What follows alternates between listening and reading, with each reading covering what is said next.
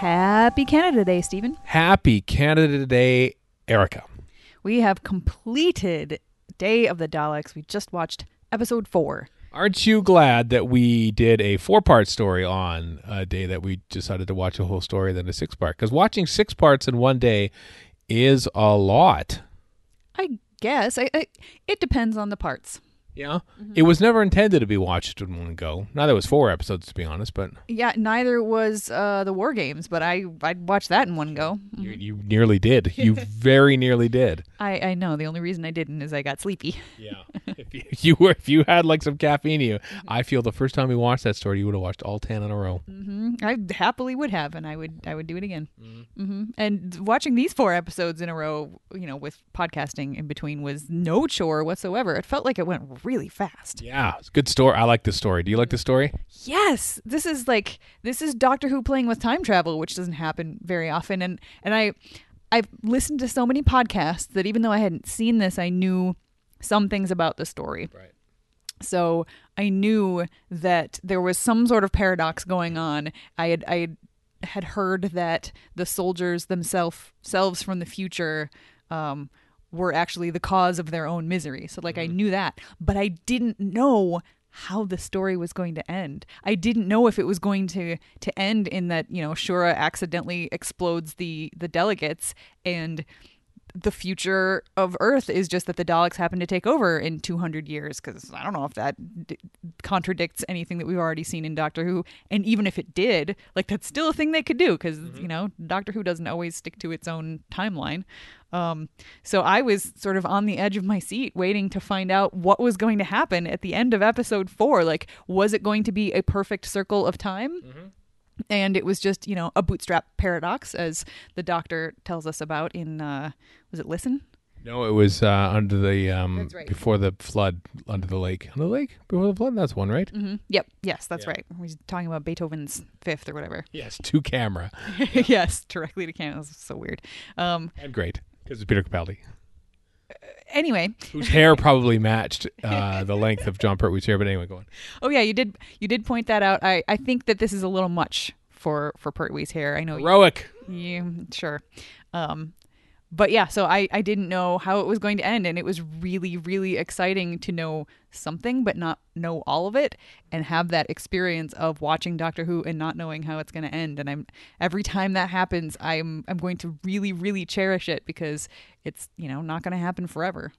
It's a great moment. I love it when you know the doctors. It's it's a, it's been talked about on the extras of this how like midway through episode four, everyone sits down and hashes about the plot. Usually that's a thing that sort of happens earlier on, but this is let's let's stop and talk it over and see what's going on.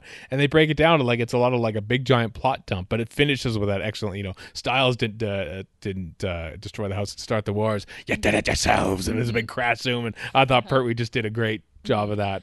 I actually I, that crash zoom was really nice because it wasn't a big crash zoom.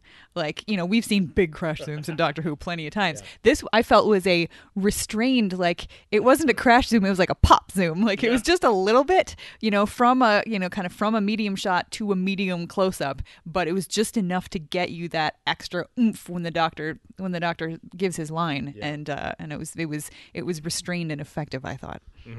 People have compared this to Terminator 12 years after this.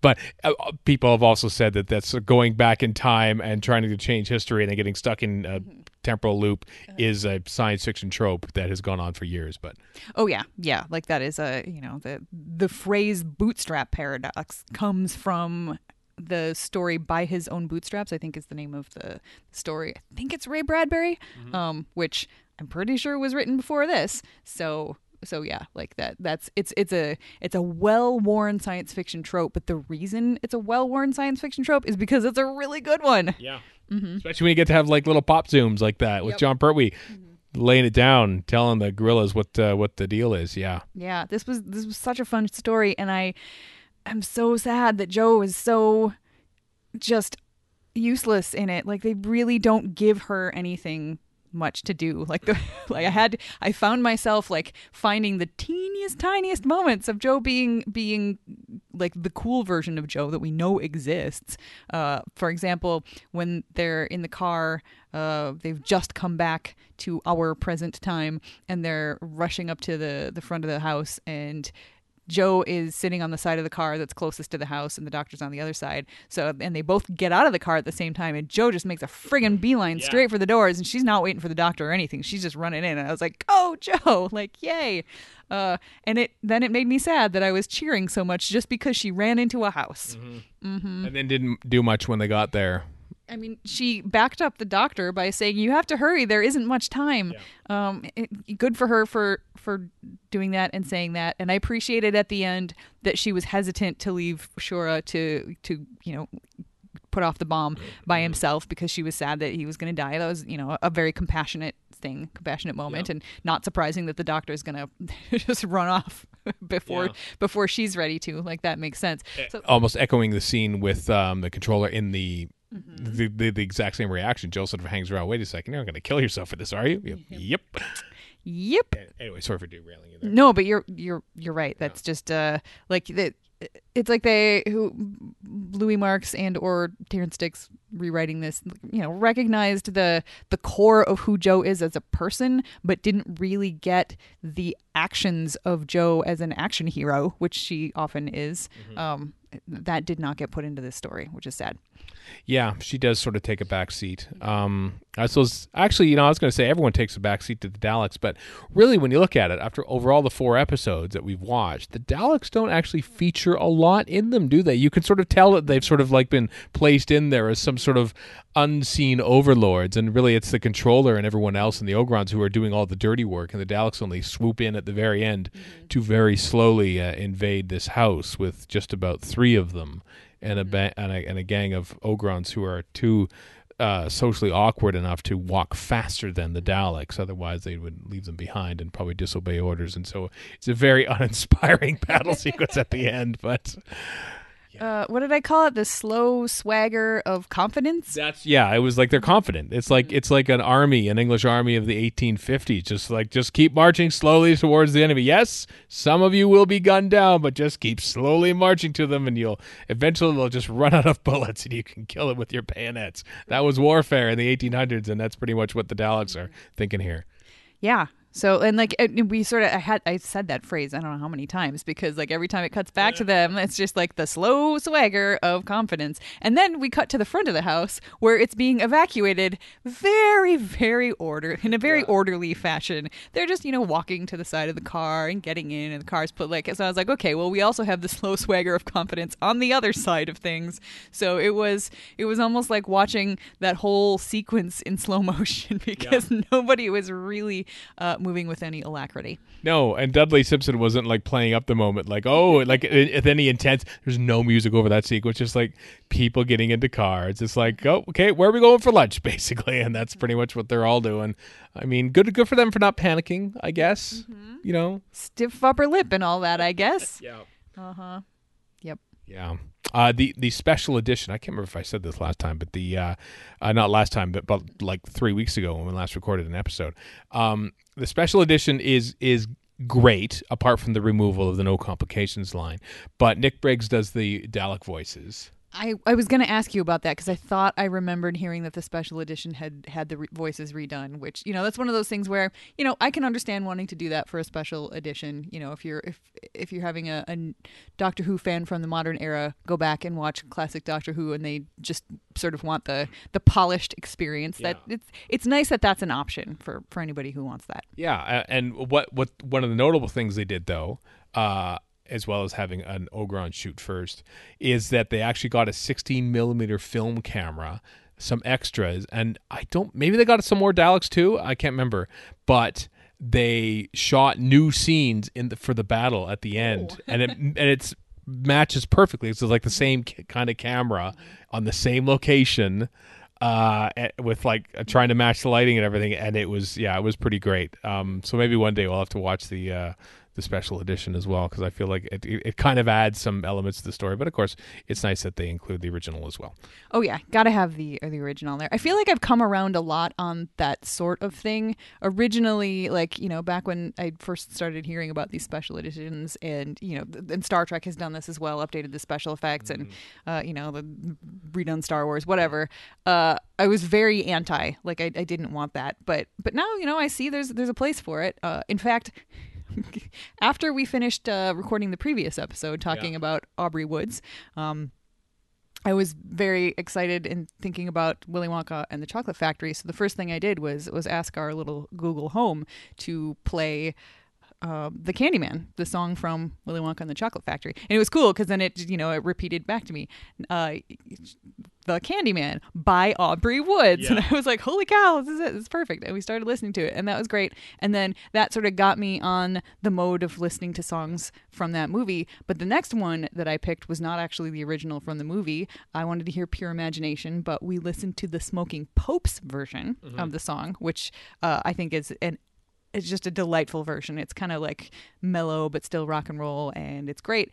And I feel like the special editions of Doctor Who are like a cover band doing a cover mm-hmm. of the original. Like they are such fans of the original song that they want to do their own version of it, put their own spin on it, and that's that's kind of how I feel the special editions are. So like you can tell like. N- Nobody's going to go to all that work unless you're a really big fan Yeah. of Doctor Who because, you know, unlike maybe the the Star Trek box sets and stuff, like these are not probably making a whole lot of money like for the amount of effort that went into Yeah. making those special editions i feel like the the return on investment is probably pretty small and it, it comes much more out of love uh, than out of anything else I, I agree. I like that you you are given the choice. I like that idea. I like that uh, cover band uh, mentality of it. Because I I've turned right around when it comes to uh, revamped special effects. I cannot watch the special editions of the original trilogy of Star Wars anymore. I can't do it. I, I've I've hit the wall. Like I, every time I see that band strike up in Return of the Jedi, I says no. so I only watch like the despecialized versions now.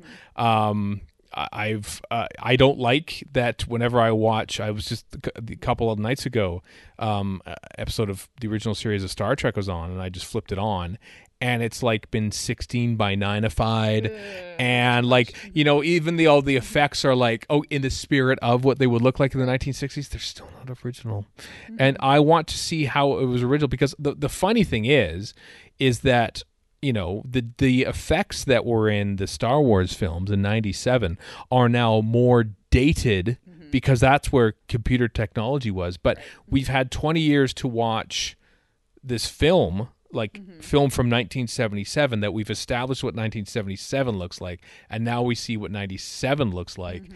And so now there's like uh, do you just keep mm-hmm. fixing it? Obviously, the answer is yes because they keep trying to fix it, Yep. and you just you end up just like adding layers of new types of paint that that exist in the time period, and it just makes it more of a mess. I think it has to stand on its own, unless you can do what you do with Doctor Who, where you have two different versions side by side, and you know if you are to uh, want you know have the definitive one, we will certainly show the definitive one, which is the original, and the extra one is uh, is as an option. Yep. Yeah, that's what I was gonna say. Like, like that's the only the only problem I have with the Star Wars ones is the fact that the original versions are not easily available, whereas here they certainly are. Like, I have no problem Yeah. with go ahead, keep updating the special effects every twenty years. Just you know, it's a new cover version. It's it's Yeah. it's another piece of of history for you know this very beloved property that is mm-hmm. continuing to get love throughout the years same thing with with doctor who like it is it is still beloved enough that they have made some updates that they think are better taking out no complications is not better. That is the one thing that they are definitely wrong about. But but in terms of like the other stuff like go for it. Have that have that cover version on there. Sometimes i want to listen to the cover version. Sometimes i want to listen to gene wilder sing pure imagination. Like Yes. just you know what it, it whatever mood you're in you've got what you want. Now, on that topic, I just remembered I haven't checked BritBox in a while to see what version is on BritBox, but um, some of the Dalek stories were added after the fact to BritBox. BritBox initially launched, and they didn't have like uh, like six Dalek stories because there were some complicated negotiations with the Terry Nation estate. No complications. Oddly enough, there were complications, Mister Ogron. Um, and it was great. So there's like all six stories, but then I noticed, uh oh, Day of the Daleks was encoded improperly. Because it wasn't four by three. It was actually stretched to sixteen by nine. So I, I DM'd the BritBox Twitter account, and they were much more active at the time on Twitter, and and they said, "Oh, oh, thank you for for mentioning that to us. We'll get right on that." And so perfect. I did a thing, and then. I noticed, like literally, like the next day, I popped on there, had a look. Ah, good, it's four by three fine. It was the special mm-hmm. edition. They encoded the special edition instead. So I don't know if that is still on, and I don't know if it's just in BritBox Canada. If it's in the US too, probably just Canada. So I'm gonna have to check that. and if that's true, I am sorry. I did not intend for that to happen. I was just a concerned viewer wanting the proper aspect ratio to be represented for the story, not the mm-hmm. entire story being switched. So was the the version that you originally found on there that was stretched to the wrong aspect ratio? Did, was that a stretched version of the special edition? No, stretched version of the original. Okay. oh dear. Yeah. So two discs, maybe I. That's which is interesting. So they must just be encoding the discs for BritBox. Is that how it works? I don't know. Mm-hmm. Little insight into the TV industry here, I guess. Some complications. So there are lots of complications. Oddly enough, with all aspects of this story and the special edition, many complications. Should never. They took it out as a cover up. The special edition is a cover up. There are many complications. That's why they took the line out. Mm-hmm. I suppose. I suppose that actually makes sense. cover up. That's how they. That's you didn't go back and you know erase that line. You did it yourselves. I want to be. I want to be one of the ones who who goes back and fixes it so that line is actually back in there. Shira goes back and just stops the editor from doing it. Clears out the place, blows up the edit suite. Well, like you know, lock the door, but you know, Before they can before they can remove Yeah. the no complications yeah, line. don't- don't you dare undub that. Uh, anything? Anything else you want to say from this uh, this classic Doctor Who story from 1972? Uh, you know, if it if it wasn't for the Jo stuff, I would say that this would be way up there in terms of just like Doctor Who stories that I really really like. You know, the fact that the fact that that that it's so poorly written for her, it's it's such a huge blemish, but the story is so so good. I am I'm very very torn on this one.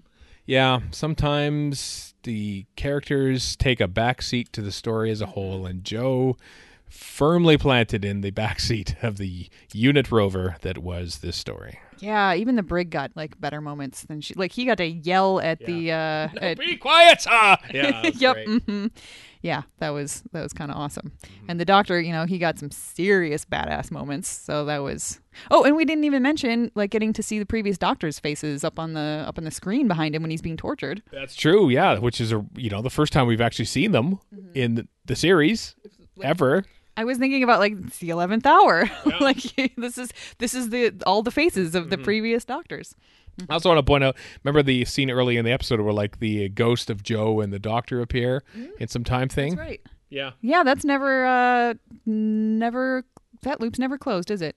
No, but it was initially. Uh, they they had a scene uh, at the end of the episode where they uh, they deal with that. I don't remember how they deal with it, but it, it was closed. Uh, they had to cut it for time.